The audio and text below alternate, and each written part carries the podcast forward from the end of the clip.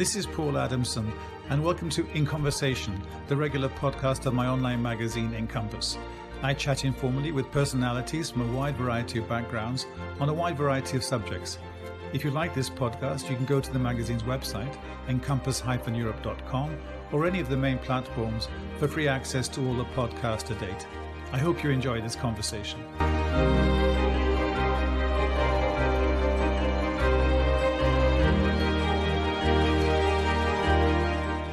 My guest is Alec Ross. Alec Ross is a distinguished visiting professor at Bologna Business School of l'Università di Bologna, and before that worked in the Obama administration for four years as senior advisor for innovation to Secretary of State Hillary Clinton. His latest book is called The Raging 2020s Companies, Countries, People, and the Fight for Our Future.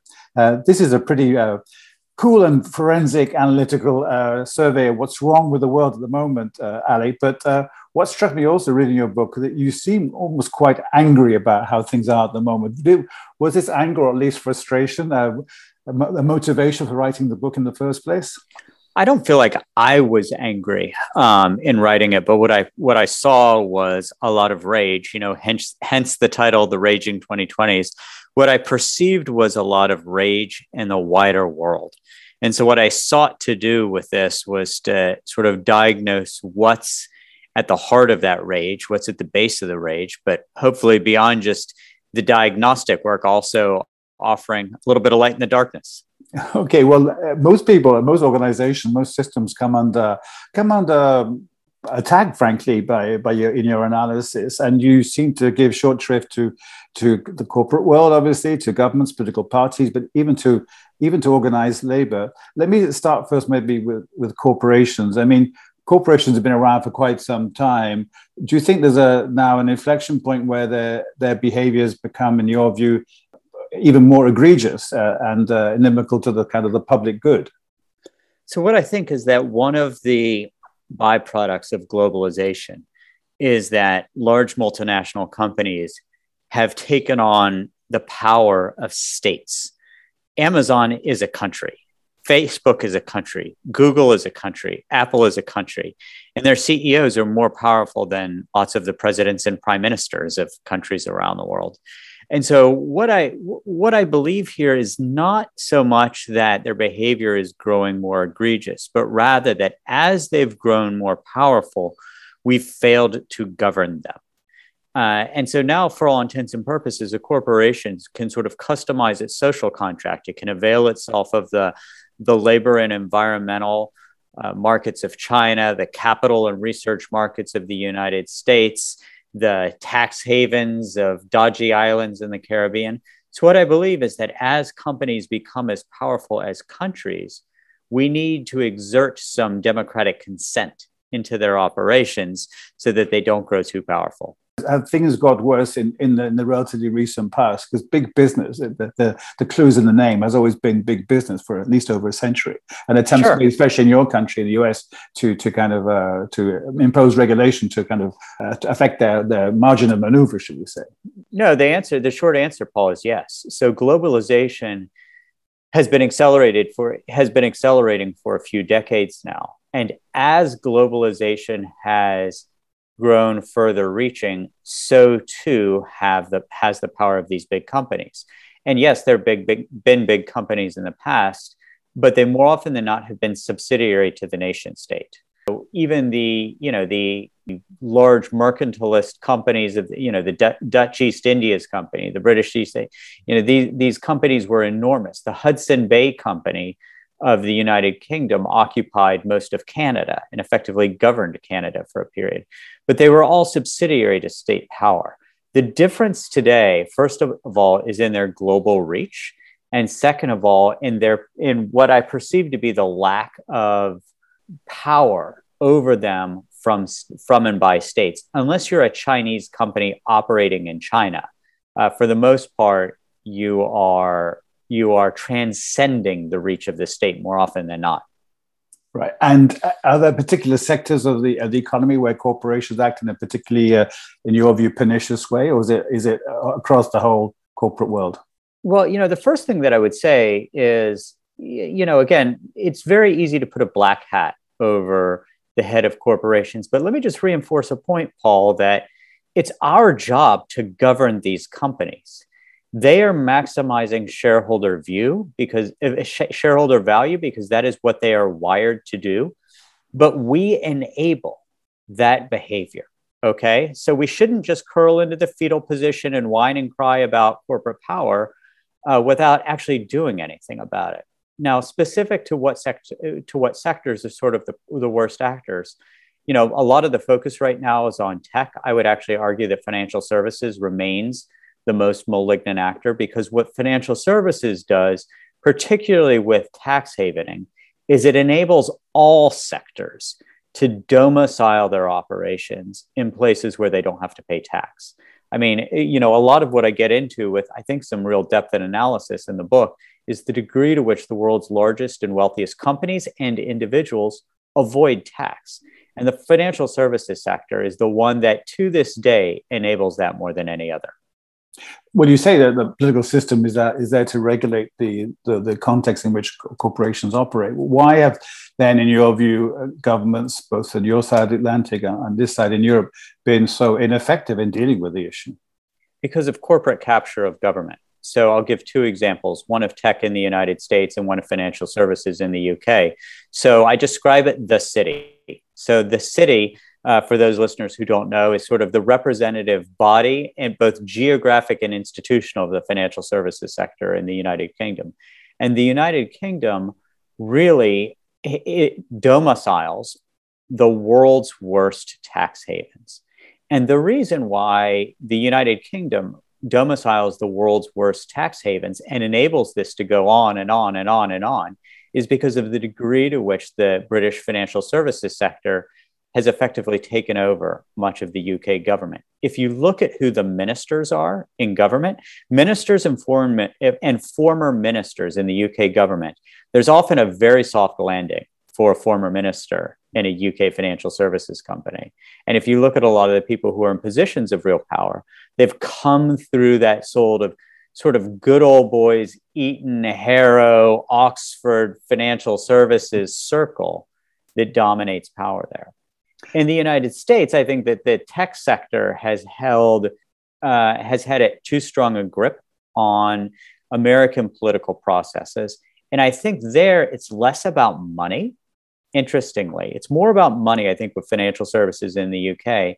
And within the United States, though, I think it's largely because people have, a, for the longest time, admired and frankly really liked these companies. Americans love Amazon. Americans love Google. Americans love Apple. Americans are robust users of Facebook and Instagram.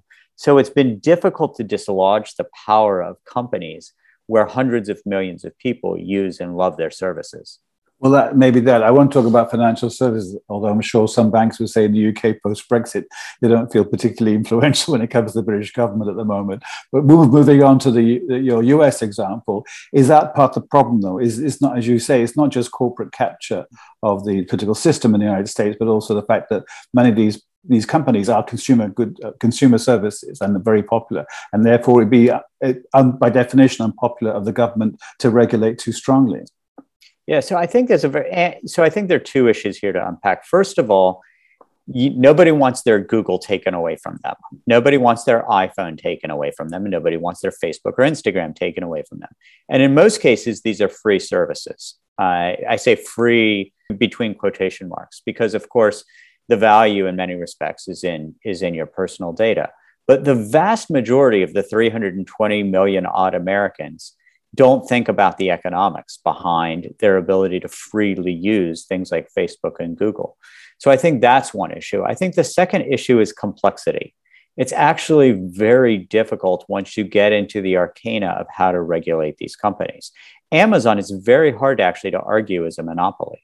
Um, because if you actually strip down the data, what you see is that it's actually in a very competitive e retailing uh, area. It's hard to argue that Facebook is a monopoly because there are lots of other forms of social media. WhatsApp uh, competes against lots of other messenger services. So what it is is it's extremely broad, but it doesn't actually own a vertical. It's actually easier to argue that Google among them is the true monopoly. But within each of these, there is complexity. And it's not always obvious to policymakers who tend not oftentimes to be very technology literate what specifically to do about it. Well, since you mentioned tax havens and obviously tax uh, evasion, how optimistic are you that things might change in the foreseeable future, or, or are we condemned to a situation where large corporations, through this maybe convenient alliance between the financial sector and, and big business, manage to carry on avoiding paying a, a fairer share of their tax liabilities? So I'm short of optimistic. I'll say I'm hopeful. Uh, I would love to. I would love to get to the point of actually being optimistic. I do give a lot of credit to, um, you know, for all the criticism of the, the, Biden administration, I give a lot of credit to Janet Yellen, um, our Secretary of Treasury, and her team, who, working with their counterparts at the OECD, have established a framework now shared by 136 countries for a global, a global minimum corporate tax. I think this is incredibly important. Am I optimistic? No. Am I hopeful? Yes.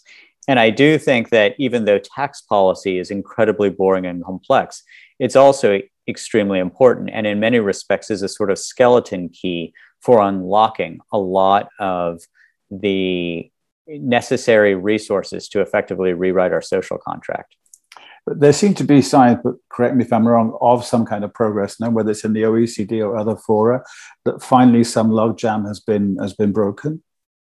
Yes, no, I mean there there's unquestionably been progress, and the hope, frankly, is that there will be an EU directive uh, during the French term uh, in the first six months of 2022. So, you know, in my own conversations with senior Treasury Department officials, they really hope that the French election does not distract and detract from the ability of the French to drive uh, a meaningful process through the first quarter of 2022.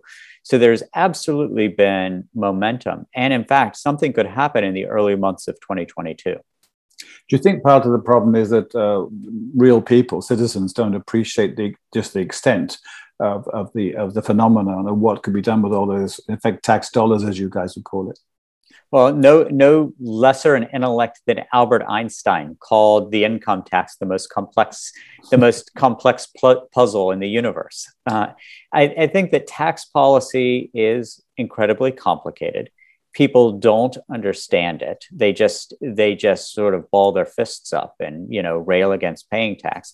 And part of why I wrote about it so extensively and I hope accessibly uh, in the raging 2020s is to help people understand actually what's behind all of this.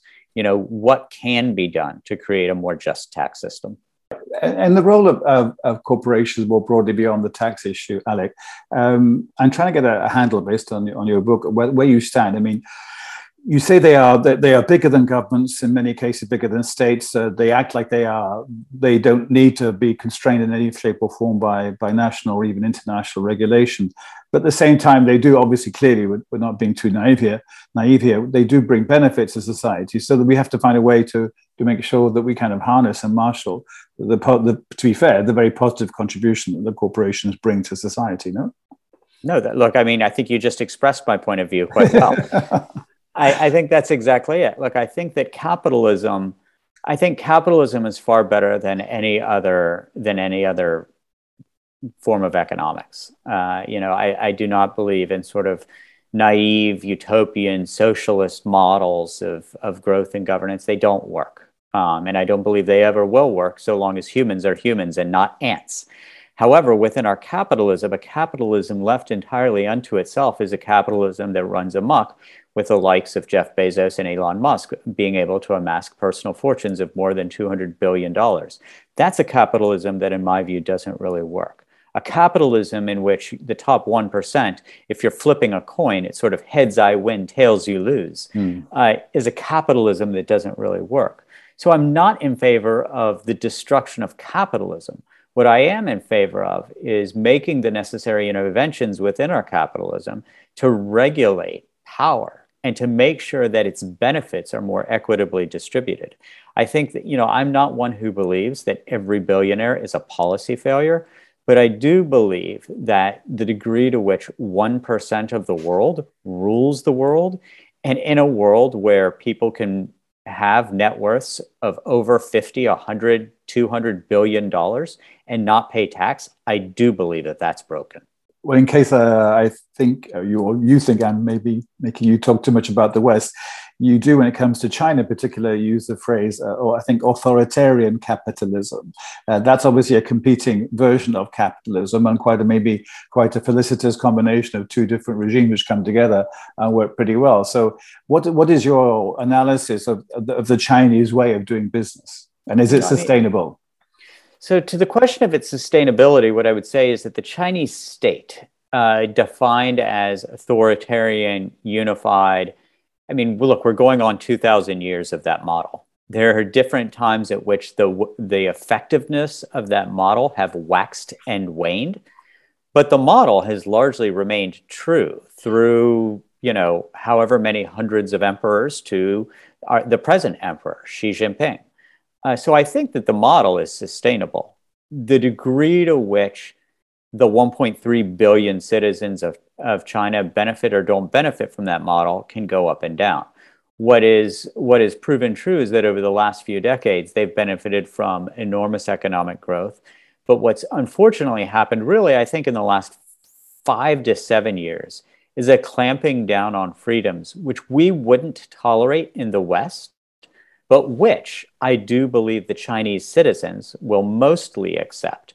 And when you and when that model of authoritarianism and control is supported by a surveillance state that has 300 million surveillance cameras 300 million surveillance cameras and data analytics that make you know britain's cctv look medieval by comparison it makes it very difficult to imagine anything different uh, and what the Chinese are doing very clearly right now is optimizing for stability and the longevity of that system. And whenever anybody, whenever any individual or institution steps out of line, it doesn't matter how powerful you are. We saw this in the earliest days of Xi Jinping's reign, where he took arguably the second most powerful person in China, Bo Xilai, and brought him to heel and then most recently with Jack Ma. Mm-hmm. Jack Ma, a, a, sort of celebrity billionaire success, you know, in many respects, sort of the Jeff Bezos of China. Xi Jinping crushed him with his boot heel. And so, in so doing, proved that there is no institution or no individual greater than the state model in China.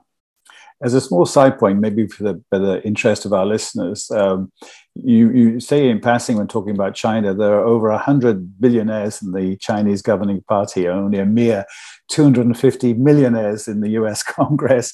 I mean, my first question is how on earth did you manage to track that statistic down?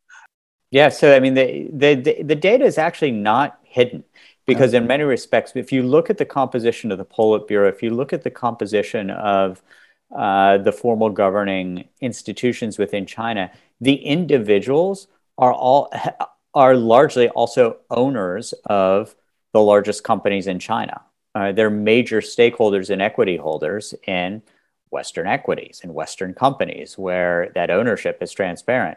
So this, but this goes to an even more important point, Paul, which is that the distinction between business and government in China is a distinction without meaning. They are a unified whole. And if you look at long term strategic plans like the 2030 plan for artificial intelligence, you can see an integration between public and private sectors that would never be possible in the West. And I'm not saying this is a good thing or a bad thing. What I'm saying is that it's an interesting thing, and it does show the degree to which the distinction between public power and private power in China is a distinction without meaning. Okay, before we come to the end of this, we are getting quite close to the end already. We've kind of done the corporate world, both in the West and further afield. We've kind of done politics and political systems. But you also take a pop at organized labor and trade unions in your book, which I was quite surprised by. Uh, you seem quite disparaging, certainly in the United States context, of the of the kind of record of, of success of, of, of, trade unions in the United States.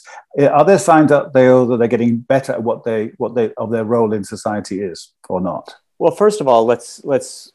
I want to be a little bit more specific here. I'm critical of labor unions in the United States and the UK, but I and in Mediterranean Europe, so France, in France, Spain, Italy, but very complimentary of the labor movements in Central and Northern Europe. Mm. And part of what I try to do in the Raging 2020s is point to is point all of us toward examples of how labor can be smart, strong, and effective. Yeah, I worked on a beer truck shoulder to shoulder with union laborers and pushed them up uh, as a janitor working with union laborers. They play an indispensable role in making sure that capital is not sacrificed at the altar of ca- that that capital does not sacrifice labor on the altar. But what I believe is that unions as they exist today in the United States, UK, and Mediterranean Europe are ineffective.